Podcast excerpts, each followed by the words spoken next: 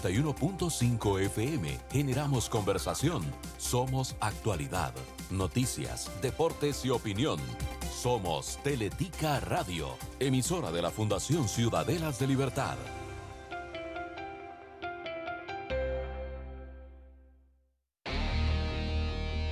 La profundidad, el análisis, la recopilación de datos, las diferentes fuentes. ¿Qué hay detrás de los hechos?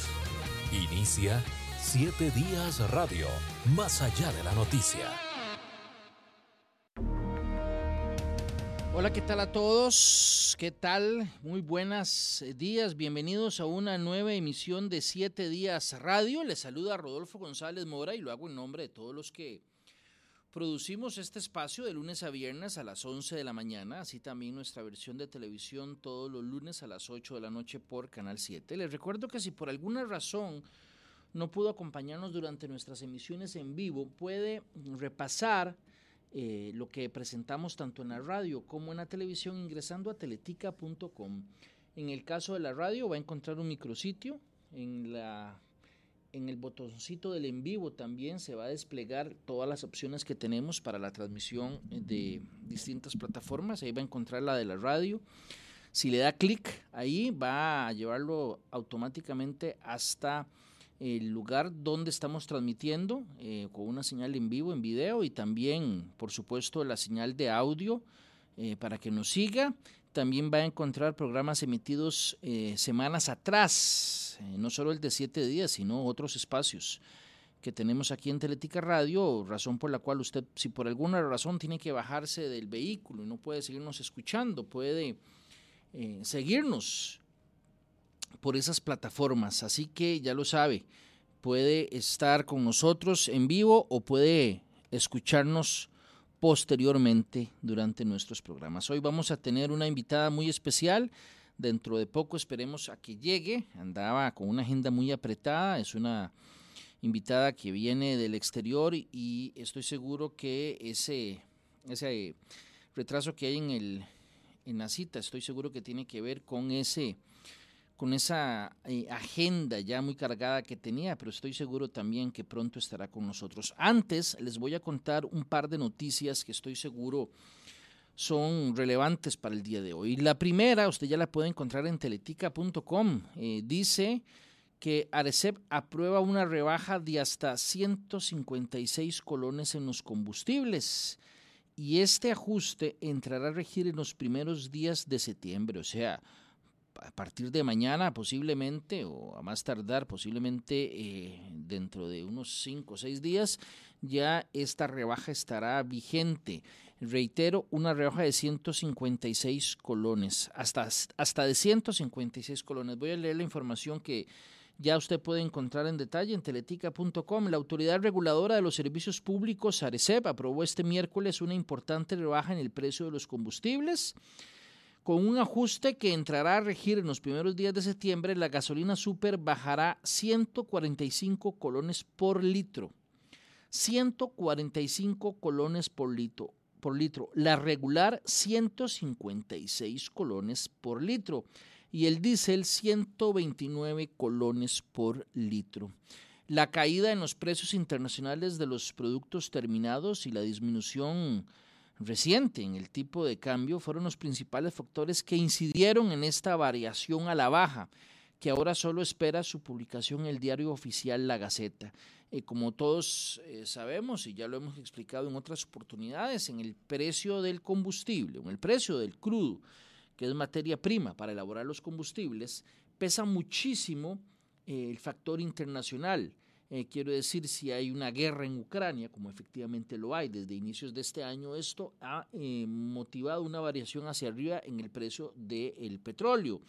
Sin embargo, no es el único factor que pesa a nivel internacional. La cantidad de producción que se dé en otros países eh, exportadores de petróleo también pesa. Entonces, toda la combinación que se ha dado a nivel internacional está generando esto sumado a una disminución en el tipo de cambio, recordemos que hasta hace unos meses el tipo de cambio estaba muy arriba, ahora se ha dado una disminución eh, importante. Esto está eh, pesando muchísimo en el precio actual de los combustibles, el precio que ha estado, eh, que hemos señalado.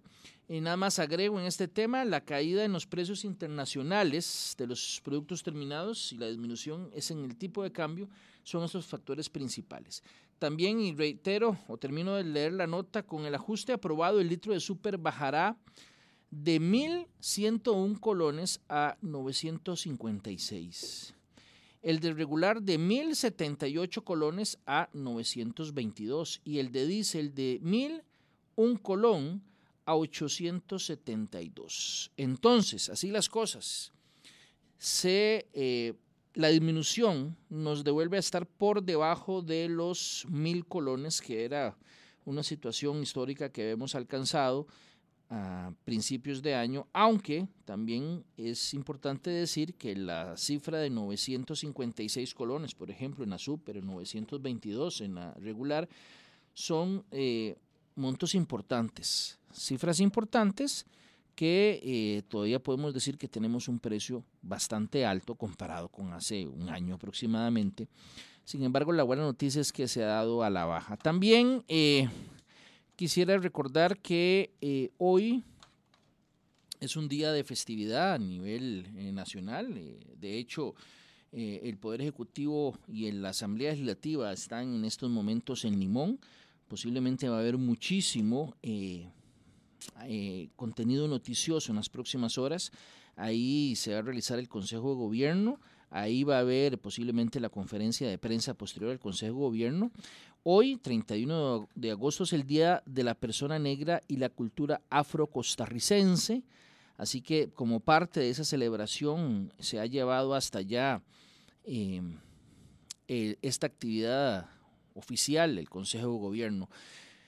Bien, así que usted puede encontrar información acerca de lo que ocurra en el transcurso de las próximas horas allá en Limón en teletica.com y también por supuesto en Telenoticias. Ya llegó nuestra invitada por acá.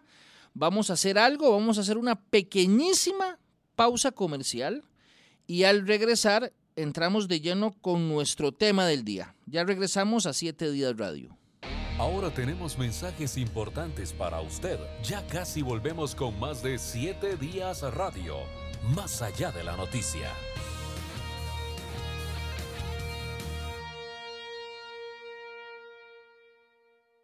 Siempre conectados con vos es darte planes postpago que te dan más y al mejor precio. Claro que sí. Caro, ¿cómo estás? ¿Ya tu equipo de trabajo encontró la organización que van a apoyar? Sí, nos uniremos a la interesante experiencia juvenil de la Fundación Ciudadelas de Libertad. ¿A qué clase de experiencia se refiere Carolina? Ingresa ya al nuevo sitio fclibertad.org, donde descubrirás cuál es esa interesante experiencia y cómo involucrarte con esta organización.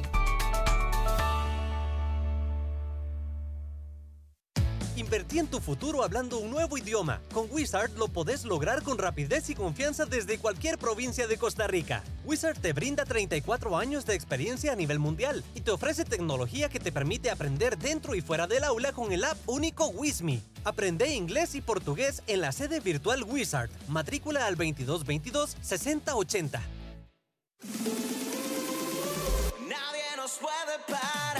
Con Claro podés compartir hasta convertirte en la próxima tendencia. Además, hablar y navegar desde donde sea que estés. Planes Conexión, que te dan más y al mejor precio. Disfrutar redes sociales ilimitadas. América sin fronteras. Acumula en internet que no uses para el siguiente mes. Y estrenás el nuevo con cero colones de prima. Siempre conectados con vos en la red móvil más rápida de Costa Rica. ¡Claro que sí!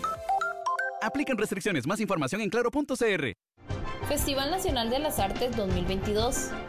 Después de acompañarte en momentos difíciles desde la lejanía y la virtualidad, volvemos a encontrarnos. Nos vemos en La Cruz, Upala, Guatuso y Los Chiles. Vení y visita la zona norte del primero al 10 de septiembre. Un festival nacional que se moviliza para el reencuentro del arte y la cultura. Decimoquinto Festival Nacional de las Artes, La Ventana lo Nuestro.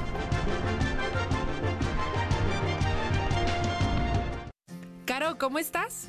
¿Ya tu equipo de trabajo encontró la organización que van a apoyar? Sí, nos uniremos a la interesante experiencia juvenil de la Fundación Ciudadelas de Libertad. ¿A qué clase de experiencia se refiere Carolina? Ingresa ya al nuevo sitio fclibertad.org, donde descubrirás cuál es esa interesante experiencia y cómo involucrarte con esta organización.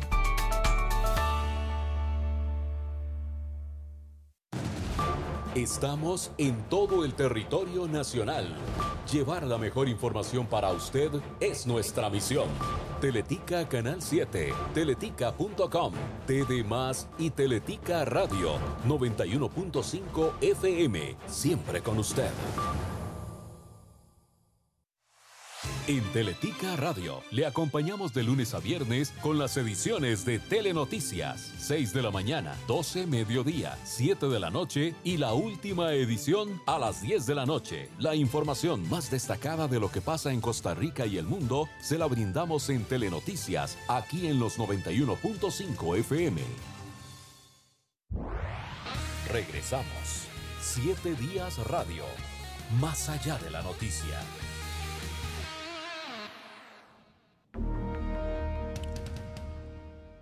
11 y 12 minutos de la mañana, vamos de inmediato con nuestro tema del día.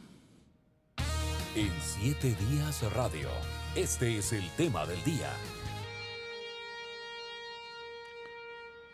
Bueno, como dicen, eh, más vale tarde que nunca y tampoco fue tan tarde, así que tenemos mucho, mucho tiempo para conversar con nuestros invitados y particularmente nuestra invitada de hoy aquí en Siete Días Radio. Le doy la bienvenida a Berta Valle, por un lado, una periodista nicaragüense. En este momento ella es una mm, persona muy activa en la defensa de derechos humanos en Nicaragua. Eh, vamos a hablar con ella acerca de lo que pasa en ese país, sobre todo con los presos políticos, porque su esposo, uno de los presos políticos, tiene ya más de un año de estar detenido. Primero que todo, le doy la bienvenida a Berta Valle, que está con nosotros por acá. Bienvenida a Siete Días Radio. Muchas gracias por la oportunidad de compartir nuestro testimonio como familia y a la audiencia, pues mucho gusto y gracias por escucharnos. Y también le voy a dar la bienvenida acá a un amigo de la casa, yo creo, porque ha estado ya en varias oportunidades por acá, don Luis Loría. Luis Loría, que es el creador, el fundador de Ideas Labs, que ayer estuvo celebrando su aniversario número 9. Y como parte de esa celebración de Ideas Labs, eh, que Ideas Labs, por cierto, ya lo hemos explicado en otras oportunidades, se dedica a, pensar, a generar eh, discusión, a generar reflexión acerca de, temas de trascendencia nacional. Eh, Ayer, eh, Luis, como parte de esas celebraciones, estuvo precisamente doña Berta por en la actividad que, se realizó ayer en la tarde, ¿verdad? Luis, muchas gracias por venir. Sí, muchísimas gracias, eh, Rodolfo. Un gusto estar acá eh, nuevamente. Y efectivamente ayer, en, como parte de, la celebración de nuestro noveno aniversario, tuvimos una sesión especial sobre el tema de Nicaragua donde Berta ah, explicó la situación de los presos políticos. También tuvimos otras intervenciones analizando el, tema de la prensa, cómo afecta a los otros países de Centroamérica esta situación y también lo que implica para, en general para las democracias en América Latina.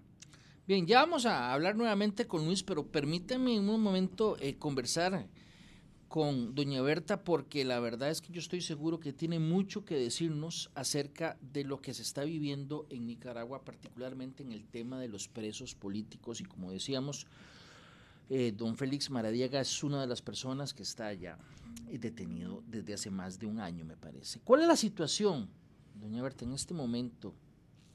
Bueno, eh, mi esposo Félix Maradiaga hoy cumple 449 días que fue detenido arbitrariamente. Y para dar un poquito de contexto, ¿verdad?, de la razón por la cual fue retenido, debo recordarles que en el 2018 el pueblo nicaragüense salió a las calles a protestar pacíficamente demandando un cambio hacia la democracia.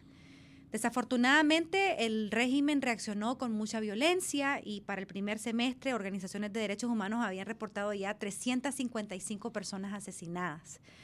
Habían más de mil personas presas políticas y miles de heridos. Luego vino un proceso precisamente eh, convocado por la Iglesia Católica en el país, un proceso de diálogo donde eh, se logró avanzar en liberación de algunos presos políticos, sin embargo, no, el régimen no cumplió con los acuerdos y hemos estado en esta crisis sociopolítica, la peor en nuestra historia reciente, eh, los últimos cuatro años. Y el año pasado, en noviembre, se pretendía ah, que hubiesen elecciones nacionales en Nicaragua. Entonces la oposición inició desde el año 2020 un esfuerzo por organizarse y eh, se esperaba ¿no? que a inicios del año 2021, una vez que se anunciaran los diferentes precandidatos a la presidencia, pues lograra un acercamiento de la oposición para convertirse en una única fuerza que se presentara a las elecciones en contra del régimen de Ortega. ¿Cómo reaccionó el régimen? Encarcelando a la oposición. O sea, actualmente en nuestro país hay más de 190 personas presas políticas y decimos más de 190 porque es que hay detenciones arbitrarias todos los días en las cuales está el liderazgo de esa oposición presa en, celdas conocidas como el Chipote, que son centros de tortura. Hay siete candidatos a la presidencia que están presos. Líderes estudiantiles, campesinos, personas de negocios, mujeres líderes, o sea, eh, eh, eh, ha sido un, secuestro total del país, más las personas que ya estaban presas desde antes del 2021, estamos hablando que están en diferentes sistemas penitenciarios del país.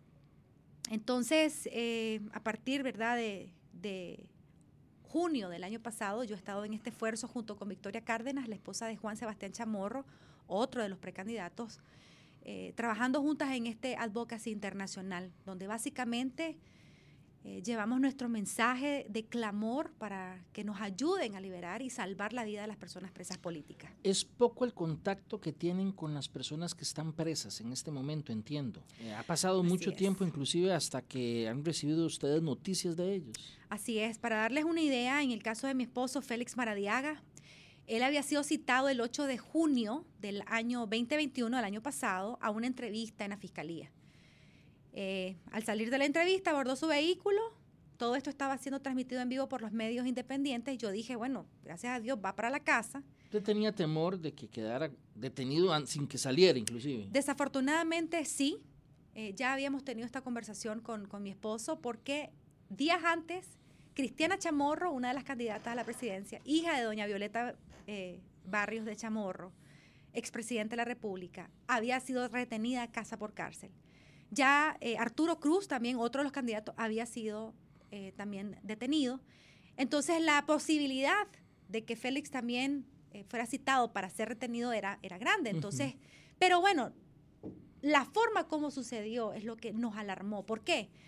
Porque lo interceptaron en su vehículo, lo sacaron violentamente, lo golpearon y lo desaparecieron. Y permaneció desaparecido los primeros 84 días donde no sabíamos absolutamente nada de su paradero, ni dónde estaba, ni cómo estaba. Pedíamos a las autoridades que nos dieran información y no había nada. ¿Ellos qué les decían? ¿Que no sabían nada o que no podían decir o qué? Lo que ellos hicieron fue publicar a través de sus redes oficialistas un comunicado de la policía donde decía pues que el ciudadano Félix Maradiaga había sido detenido para investigación, ¿verdad? Eh, violando todo el proceso legal, o sea, eh, nosotros decimos que fue un secuestro porque nunca hubo una orden de captura, nunca fue notificado, fue agredido en esa detención. Entonces, eh, pasó todo este periodo, no solamente él, o sea, también otras personas, por ejemplo, Juan Sebastián, que fue secuestrado en la noche en su casa ese mismo día. Y fue hasta que logramos una campaña con Amnistía Internacional de prueba de vida que nos permitieron una visita de su hermana que está eh, en Nicaragua, porque en mi caso, eh, yo estoy en el exilio desde 2018 junto con nuestra hija y la mamá de Félix. Entonces no, no había manera de regresar. Y porque he estado haciendo este advocacy internacional junto con Victoria, el régimen nos ha condenado a nosotras también como traidoras a la patria. Entonces es imposible regresar al país porque mi destino sería el mismo. Automáticamente quedaría detenida posiblemente. Así es. Entonces eh, no hemos podido verlo. Y, y, cuando hablamos de comunicación, entonces, ¿qué sucede? Están en estas celdas del chipote. Y lo que hemos visto es una incomunicación por periodos prolongados. Entonces, en más de 14 meses, únicamente se les ha permitido 10 visitas Mm. ¿verdad? Y en el caso de los hijos menores de edad, no se les había permitido ver a sus padres y a sus madres en más de un año. Y recientemente, en el caso, por ejemplo, de Tamara Dávila, que tiene una niña de 6 años, y de Miguel Mora, que tiene un hijo con discapacidad, tuvieron que hacer huelga de hambre para que pudieran sus demandas ser escuchadas y lograron ver a sus hijos, pero el resto no ha podido ver a sus hijos menores de edad. Y nosotros que estamos fuera de Nicaragua, no hemos podido tener ni una llamada telefónica, ni una carta, ni siquiera un dibujo de nuestra hija de nueve años durante todo este tiempo de detención arbitraria. Y esto es violatorio a los derechos de ellos y a nosotros como familia. Eh, hay una ley, la ley 473, que ordena el sistema penitenciario y en su normativa expresa claramente sobre la regularidad de la visita, sobre la comunicación, la correspondencia. Eh, y hemos visto pues cómo el régimen intencionalmente ha violentado eh, todos esos procesos dentro del marco nacional, pero también dentro de los convenios internacionales, como lo que mandata, por ejemplo, eh, las reglas de Mandela alrededor de las detenciones y privaciones de libertad. Entiendo que usted vio a su esposo en video hace como un mes, poco más de un mes. Cuéntenos un poco. Así es. Eh, quisiera también comentar un poco más de las condiciones para que nos podamos imaginar, ¿verdad? O sea, eh, lo que Félix nos ha contado durante todo este tiempo ha permanecido en una celda completamente en penumbras, no le permitían acceso a la luz solar únicamente cada 10 días por 15 minutos. Eso tiene un impacto en su sistema inmunológico. Ya se puede imaginar, tuvo una infección en el oído que le tardó como un mes. Eh, no reciben atención médica especializada. Las cantidades de comidas que le dan son prácticamente de tortura, de inanición. Nos comentaron nuestros familiares que son capaces de contar los granos que les dan Dice que entre 30 y 45 gramos, granos de frijoles es lo que llevan eh, cada vez que le dan, le dan comida, pues con, eh, eventualmente con algunas eh, piezas de, de, proteínas, por ejemplo, que puede ser alguna vez pollo o carne.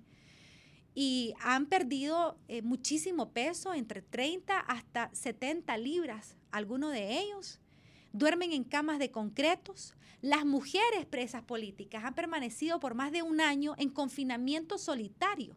Y en el caso de Tamara Dávila, ese confinamiento estaba en una celda con eh, puertas empernadas, es decir, no eran barrotes, era una puerta sellada y lo único que ella podía tener era una rendija por donde pasaban la comida. Entonces, esas condiciones de tortura, eh, sin material de lectura, tenían que permanecer en silencio, no se les ha permitido ni siquiera tener una Biblia para poder leer. Entonces, en esas condiciones, Félix, en una de las visitas que se realizó el 10 de junio, me mandó un mensaje con su hermana para decirme que iba a iniciar una huelga de hambre para demandar el cese de esta tortura, eh, y particularmente la, incomunicación de las mujeres. Eh, inició la huelga el 21 de junio, y yo esperé hasta el primero de julio, ¿verdad? Tratando de saber si podíamos tener información de lo que pasaba dentro. Obviamente no hay posibilidad de tener información. Y en esa conferencia de prensa eh, hay una campaña que se llama Sé Humano Nicaragua y se trabajó en unos retratos narrados por los familiares para poder tener una idea de cómo es que se ven, porque no los hemos podido ver. Y en esa conferencia pues denuncié, pedí que me mostraran a mi esposo, quería saber cómo estaba y mostré la fotografía.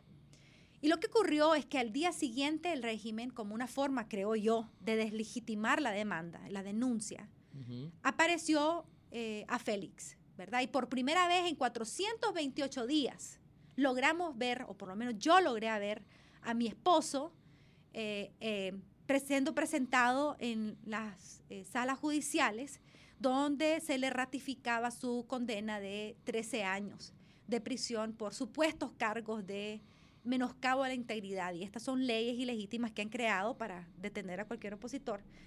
Em, y fue muy impactante, fue, fue sumamente impactante porque yo tengo 22 años de conocer a Félix, yo sé cómo es él, conozco su carácter, conozco su, su, vista, sus ojos, su mirada. Y lo que pude ver ahí fue realmente una persona que estaba siendo sometida a tratos crueles, eh, sumamente delgado, o sea, se ratifica lo que he dicho, ha perdido más de 50 libras. Y a pesar de eso, eh, al mismo tiempo pues también me llenó de alegría de, de poderle ver, escuchar eh, y de ver su convicción firme y su espíritu firme a pesar de tantas agresiones que han sufrido. Vamos a escuchar, porque tengo aquí un extracto del audio de unas declaraciones que se dio, me parece, ese mismo día. Eh, voy a pedirle a Marlon, que creo que ya lo tenemos, ¿verdad? Escuchemos eh, lo que dijo don Félix hace aproximadamente un mes, cuando fue abordado por un, me parece que por un periodista. Escuchemos un momento. Félix, permítame un minuto. ¿Por qué continúa mintiéndole al pueblo de Nicaragua sobre su condición? Lo hemos visto recorrer los pasillos de este complejo judicial, lo hemos visto sin auxilio alguno para poder movilizarse y hemos visto que ha escuchado su sentencia de pie, no ha tenido ningún tipo de afectación. ¿Por qué usted continúa mintiendo al pueblo de Nicaragua? Bueno, en primer lugar, no entiendo a qué se refiere. Sobre su condición física, Félix. Permita- Lo vemos en, en- en la plenitud de sus condiciones físicas. ¿Por qué continúa mintiéndole al pueblo de Nicaragua? No sé a qué mentira se refiere. Nosotros estamos en un aislamiento total.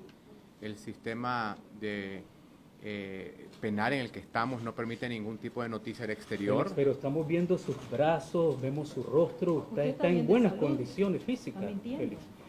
Pero el pueblo, si- el si pueblo usted me- si usted me Félix, cuenta- el pueblo está exigiendo que usted responda por el delito de mentir y atentar contra el pueblo, contra las familias nicaragüenses, contra el Estado de Nicaragua. ¿Por qué usted continúa mintiendo, Félix? Yo siempre he hablado con la verdad. Este ha sido un juicio político. Nosotros, la- todas las Félix, personas su que hemos sido... situación física, Félix. Usted está en excelentes condiciones físicas. ¿Por qué continúa No voy, a mintiendo? responder- Responda pueblo. no voy a responder a sus preguntas porque no entiendo a qué se refiere.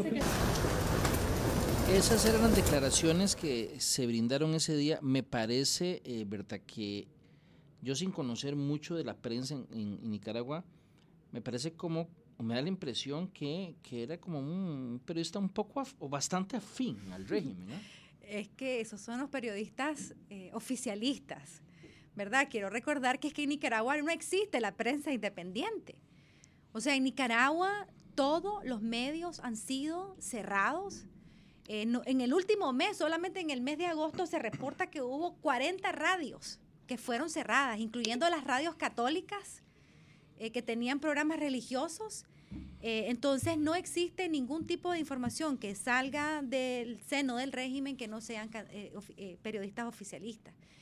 Y si escucharon bien, este periodista le insiste, ¿no? De que deje de mentir por sus condiciones de salud. En ese momento, porque después de ese, de ese episodio, hubo una visita que se le permitió a la hermana de Félix. eh, eh, si no mal recuerdo, eso fue el 22 de julio, estamos hablando casi un mes después. Y Félix nos comenta de que no sabía absolutamente nada de lo que estaba pasando. O sea, a él adentro... De verdad que está aislado completamente. Completamente, o sea, ellos- Incomunicado. ellos no tienen noción de lo que pasa afuera en el mundo. O sea, ellos están en unas celdas completamente incomunicados. Entonces, eh, lo único que él sabe es que a él le obligaron a suspender la huelga de hambre, ¿verdad? No, conozco, no conocemos los detalles, es información que él no nos pudo dar porque están vigilados. Y dice él que cuando lo llevaron al, juz- al juzgado, él no sabía para dónde iba. Y tampoco se imaginaba, digamos, el esfuerzo que hice yo en la conferencia de prensa de eh, eh, poner en evidencia la- las condiciones de tortura en las cuales están. Entonces, él no entendía la pregunta, ¿no?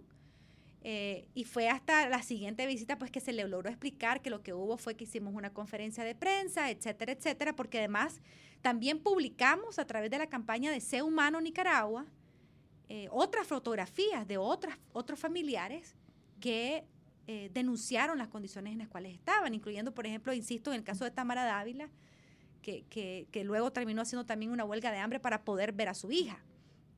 Entonces, eh, vemos que hay una construcción de una narrativa de parte del régimen que pretende mostrar que todo está normal en el país.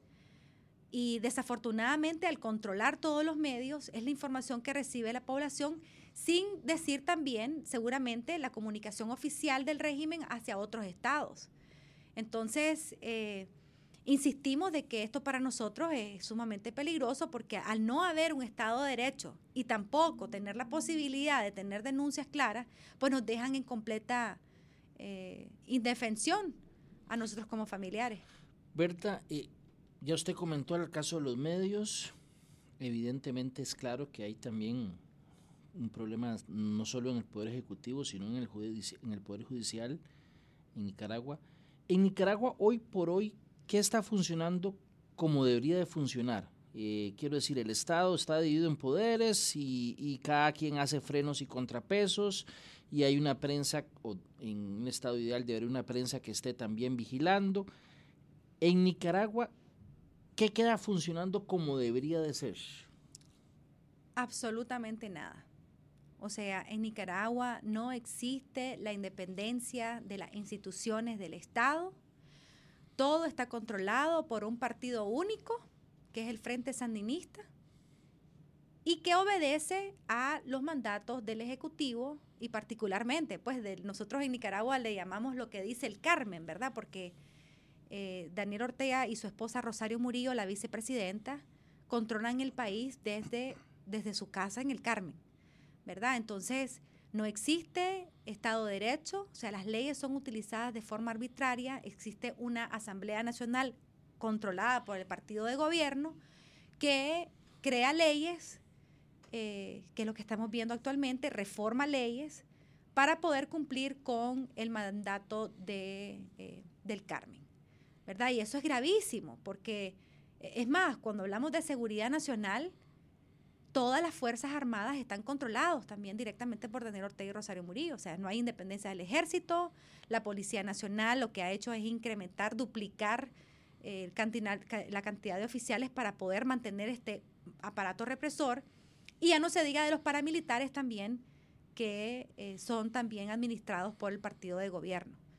Eh, miramos también que actualmente hay mucha, mucho control incluso hasta de la empresa privada han habido encarcelamientos de eh, ejecutivos eh, de, empresas privadas y la forma como están controlando es a través del tema tributario, ¿verdad? Entonces, cada vez que quieren ejercer presión, lo que hay es que hay una respuesta del régimen por poner multas fiscales, cargos fiscales que imposibilitan también eh, al sector privado, digamos, de tener algún tipo de, posicionamiento.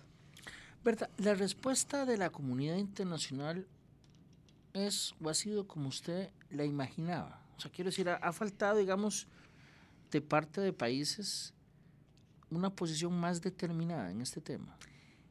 Eh, fíjese que, bueno, mi esposo tiene más de 10 años de estar advirtiendo sobre la dictadura en Nicaragua. Y yo he sido testigo como él incansablemente ha viajado alrededor del mundo advirtiendo de que algo como esto iba a pasar.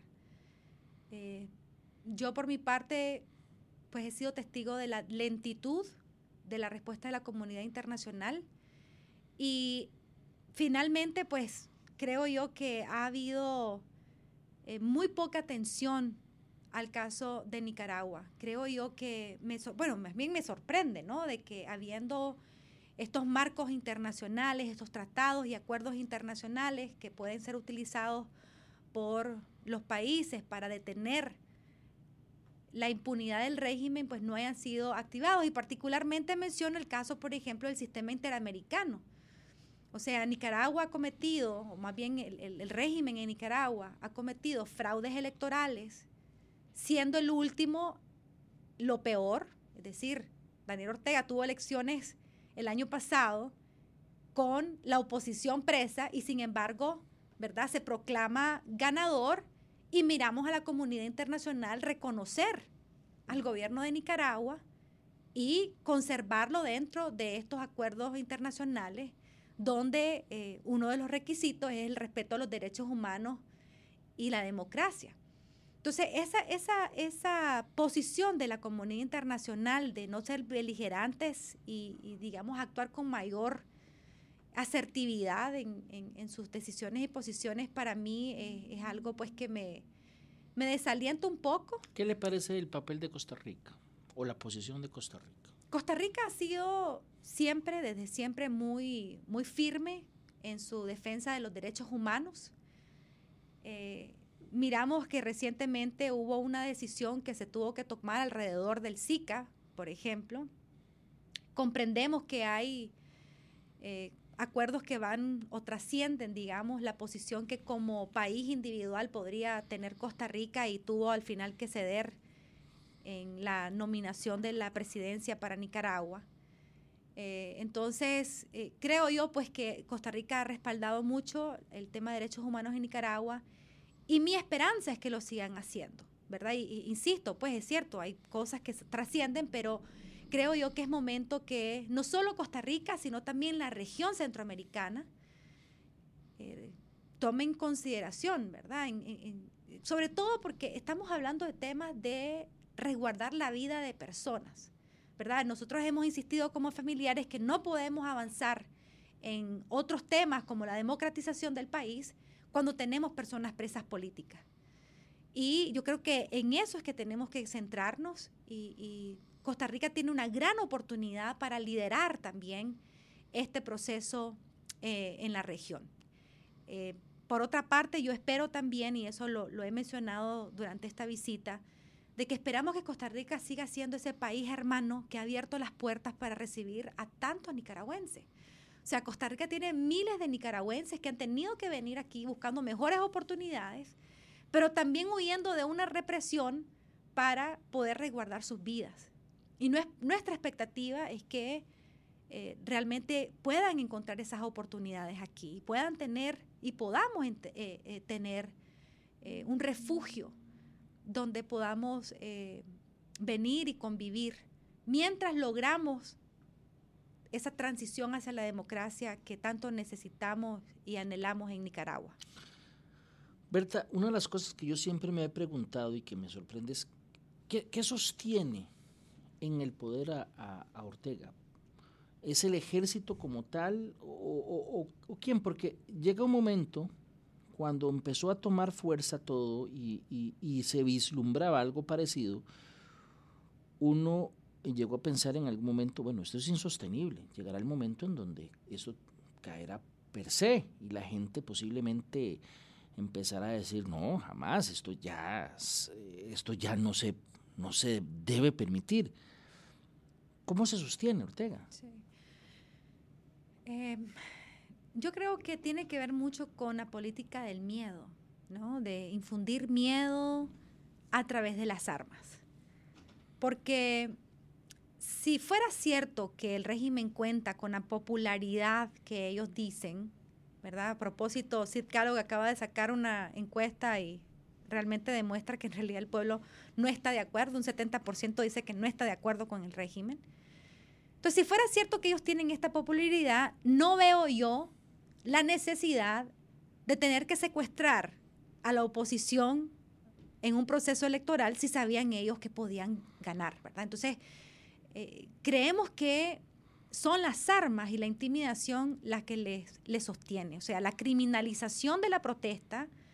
En Nicaragua también eh, hemos llegado a, niveles donde la gente no puede salir ni con una bandera nacional porque vas a cárcel. Eh, no puedes poner un comentario en las redes sociales porque también podés ir a la cárcel. Entonces, esa política de, represión y de miedo sentimos que es lo que sigue manteniendo eh, al régimen. Pero llegará un momento donde esto va a ser insostenible posiblemente. Eh, ¿qué, es lo que falta? Como, ¿Qué podría cambiar esto? Eh, Llega un momento donde la gente va a decir, no, ya, me cansé de tener miedo posiblemente. Sí, sí, eso, eso, eso es una opción. O sea, lo que estamos viendo, por ejemplo, con la Iglesia Católica, o sea, imaginen ustedes que, como les mencioné en un inicio, la iglesia eh, en su momento había sido eh, interlocutora, intermediaria en el 2018 para lograr una salida pacífica a la crisis y había jugado un rol muy importante en ese sentido, particular en la liberación de los presos políticos. Y lo que estamos viendo hoy es que sacerdotes de la Iglesia Católica están presos políticos. Y tenemos a un obispo Monseñor Álvarez, que está casa por cárcel porque salió y anunció la injusticia que estábamos viviendo como pueblo nicaragüense. Entonces, uno dice, uno a veces dice, bueno, las cosas están mal, pero nunca se imagina que tan peor pueden estar. Entonces, ¿qué más se necesita? Bueno, eso creo yo que eh, es un termómetro, por decir, ¿no? De, los niveles a los cuales estamos llegando. Y hasta el momento el tema económico en Nicaragua había estado bastante estable. O sea, a pesar de la pandemia, a pesar de la crisis sociopolítica, el país ha tenido ingresos que se han compensado, por cierto, a través de las remesas. Eh, sin embargo, lo que esta inestabilidad está causando es que vamos a llegar eventualmente a, una crisis económica y eso sí va a ser muy lamentable, pues porque si el, si el régimen no tiene la capacidad económica para mantener el aparato represor, o sea, imaginémonos recursos para pagar a la policía, por ejemplo, o a los servidores del Estado, que cada vez son más porque están buscando la manera, obviamente, de compensar eh, a sus seguidores. O sea, cuando el régimen no tenga esos recursos, posiblemente eh, los tengan en otra posición en las cuales puede haber mayor voluntad de parte de ellos para buscar una salida a la crisis. Eh, Luis, bueno, yo sé que vos sos un defensor férreo de las libertades individuales y, y, me gustaría escuchar qué pensás de todo esto. claramente eh, vamos a ver, lo que, lo que plantea Berta ah, es, conocido, digamos, eh, en el tanto y cuanto se ha estado informando. Sin embargo, no es lo mismo ver una información que escuchar a una persona que tiene a su esposo eh, en prisión y viviendo este tipo de situaciones y que estoy seguro es la voz de muchas otras personas que también tienen a sus parientes en la cárcel, Luis. Bueno, nosotros desde nuestro instituto nos oponemos firmemente, digamos, a todo tipo de tiranía y creemos en la fuerza liberadora y transformadora, regeneradora que tiene la libertad cuando se ejerce verdadera y responsablemente. Esto es, eh, digamos, algunas ideas que compartíamos también con, con Félix Maradiaga, el esposo de Berta, quien es un amigo personal mío Berta vino ahora a, la celebración de nuestro noveno aniversario.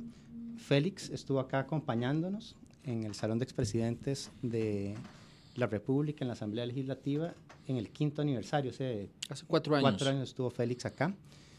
Y bueno, eh, somos compañeros en, en, estas luchas por, por avanzar en términos de, libertad. Eh, Félix eh, es una persona, digamos, sumamente preparada, es graduado de la Escuela eh, de Gobierno de la Universidad de Harvard, de la Kennedy School, un líder eh, en todos los ámbitos, tanto en lo político como, como en lo empresarial, eh, sumamente generoso con, con, la gente, siempre buscando ayudar, y estaba liderando un movimiento en Nicaragua de de no violencia, ¿verdad? No violencia para buscar estos cambios, ¿verdad? Eh, estas ideas así tipo eh, Gandhi, tipo Martin Luther King, que son ideas que han logrado transformar el, el mundo. Pero lo que, eh, digamos, hemos visto en, el caso de Nicaragua es que de, aparentemente estos métodos no violentos funcionan cuando tenés el frente a alguien que le importe la no violencia y que no esté dispuesto a ejercer la violencia en contra de los que ejercen la no violencia, ¿verdad? Entonces, es eh, una situación realmente eh, terrible, es algo inhumano lo que está pasando ya en, Nicaragua y nosotros eh, apoyamos decididamente digamos, todos los esfuerzos que contribuyan, eh, en primer lugar, digamos, a la,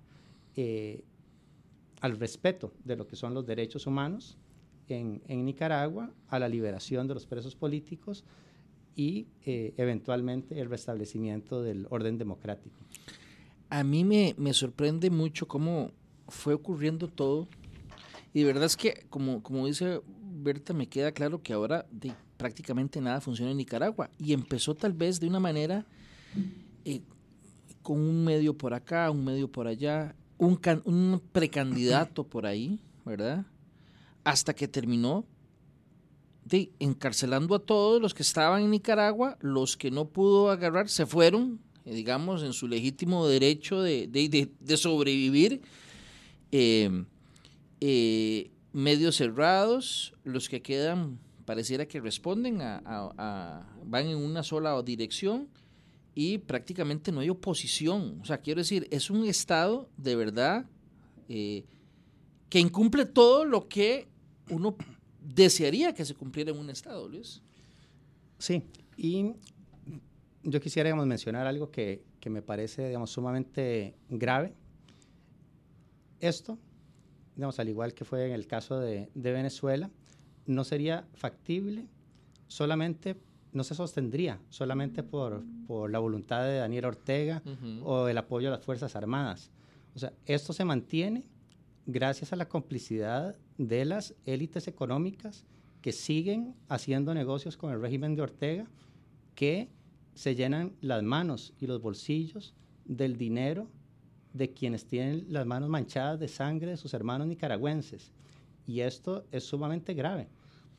No, no, indudablemente yo creo que eh, en un principio, y retomando con Berta, cuando se empezó a dar la primera detención, yo dije, la gente va a brincar. Cuando se cerró el primer medio, dije, la gente va a brincar. Cuando se cerró el segundo, bueno, ahora sí es cierto. Llegó un momento en donde, di, y ahora casi que no queda, no queda más que cerrar, me parece. ¿o no? No, pero Rolfo, hay que, hay que, a ver, hay que mencionar aquí algo importante. Es que, es que la gente sí brincó. O sea, Sí, cierto. La gente nicaragüense, la gente salió a las calles. Y miramos en nuestra historia la marcha más grande que ha es, habido. La gente brincó. O sea, los nicaragüenses salimos a las calles. Sí, uno lo que pensó es O sea- que, eh, que el régimen iba a decir, ah, no, sí, la gente ya Claro. No, es que el régimen sabía que la gente había dicho basta. Y, y esa es la tristeza más grande. O sea, aquí está imponiéndose un régimen totalitario a la voluntad de la gente. Entonces sí hubo, la gente sí saltó, sí ha habido denuncias. Y, y hay una frase que Félix ha mencionado desde siempre y él decía, en orden de que la resistencia y la lucha no violenta sean efectivas, se necesita la solidaridad del mundo. Rodolfo, nosotros los nicaragüenses hemos estado denunciando ante el sistema interamericano las eh, arbitrariedades que han habido alrededor, por ejemplo, de los procesos electorales en Nicaragua. Fraudes electorales que se han cometido, no del año pasado, no, estamos hablando de dos elecciones atrás. Y, y se ha denunciado la ilegitimidad del régimen en el sistema interamericano y a nivel global, pero la pregunta aquí es, ¿dónde está esa solidaridad internacional para respaldar el verdadero llamado del pueblo nicaragüense? Y quiero decirles que sí hay oposición en Nicaragua, hay mucha gente que está trabajando en, en- en- en tratar de buscar, ¿verdad? Eh, eh, un escenario de, de- de que logramos, ¿verdad? El retorno seguro al país, que se logre la transición a la democracia. O sea, hay una voluntad del pueblo nicaragüense. Lo que pasa es que estamos bajo un régimen y una eh, violencia tal de que es imposible hacer nada dentro de Nicaragua. O sea, pero, pero yo quiero decir, y la gente, aunque la gente no pueda hablar, ahí están las encuestas de Zip Gallup, donde la gente dice que tienen terror de poder incluso hasta responder a una encuesta. Entonces, eh, eh, eh, está este, es más, como Sí, es familiar... legítimamente un régimen, o sea, es claramente un régimen de miedo, Así es. en donde la gente eh, ahora sí, me imagino que con algún grado de, de preocupación, inclusive llegar hasta el temer por la vida posiblemente. Exactamente. Entonces, Luis mencionaba, por ejemplo, el tema de, de- de los negocios y esto, y, y- y- y esa es una gran pregunta, es un tema moral, ¿verdad? O sea, aquí estamos poniendo el desarrollo económico o crecimiento económico en realidad eh, antes de los derechos humanos.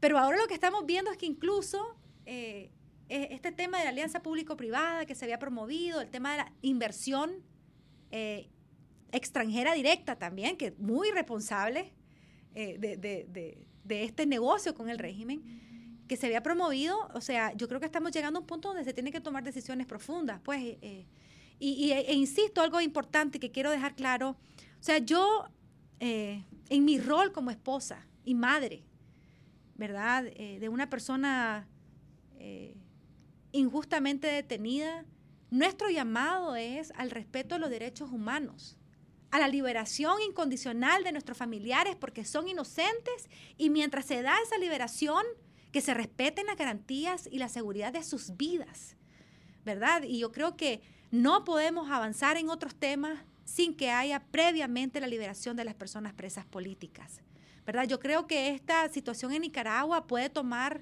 muchos años más, ¿verdad? Todo va a estar en dependencia de la voluntad del régimen y de las acciones concretas que la comunidad internacional pueda hacer para ayudar al pueblo nicaragüense a, alcanzar ese, ese cambio. Pues, pero insisto, en este momento nuestro clamor, nuestro llamado es a que nos ayuden en la liberación y la protección de las vidas de las personas presas políticas. Berta, Luis, muchísimas gracias por acompañarnos aquí en, en Siete Días Radio para analizar este tema de, de interés eh, no solo para la región, sino por supuesto, ya que somos los, los vecinos al sur de Nicaragua, también es un tema que, que tenemos que tener en el radar. A ambos, de verdad, muchas gracias por estar con nosotros acá. Gracias, gracias Rodolfo. Gracias, Rodolfo. Bien, y gracias también a ustedes. Nos pasamos un minutito, dos minutitos, pero vale la pena. Así que les agradezco que nos hayan sintonizado hoy. Si Dios lo permite, los esperamos mañana en una nueva entrega de Siete Días Radio. Hasta entonces. Hasta aquí, Siete Días Radio. Te esperamos de lunes a viernes a las 11 de la mañana con más información sobre los antecedentes, causas, consecuencias, proyecciones y soluciones de esa noticia que dejó huella en Costa Rica y en el mundo. Siete Días Radio, más allá de la noticia, aquí en los 91.5 FM. La estación de la música. Te invitamos a ser parte de este viaje único de Teletica Radio, en el que recorrerás cuatro paradas para conocer la biografía, historias y curiosidades de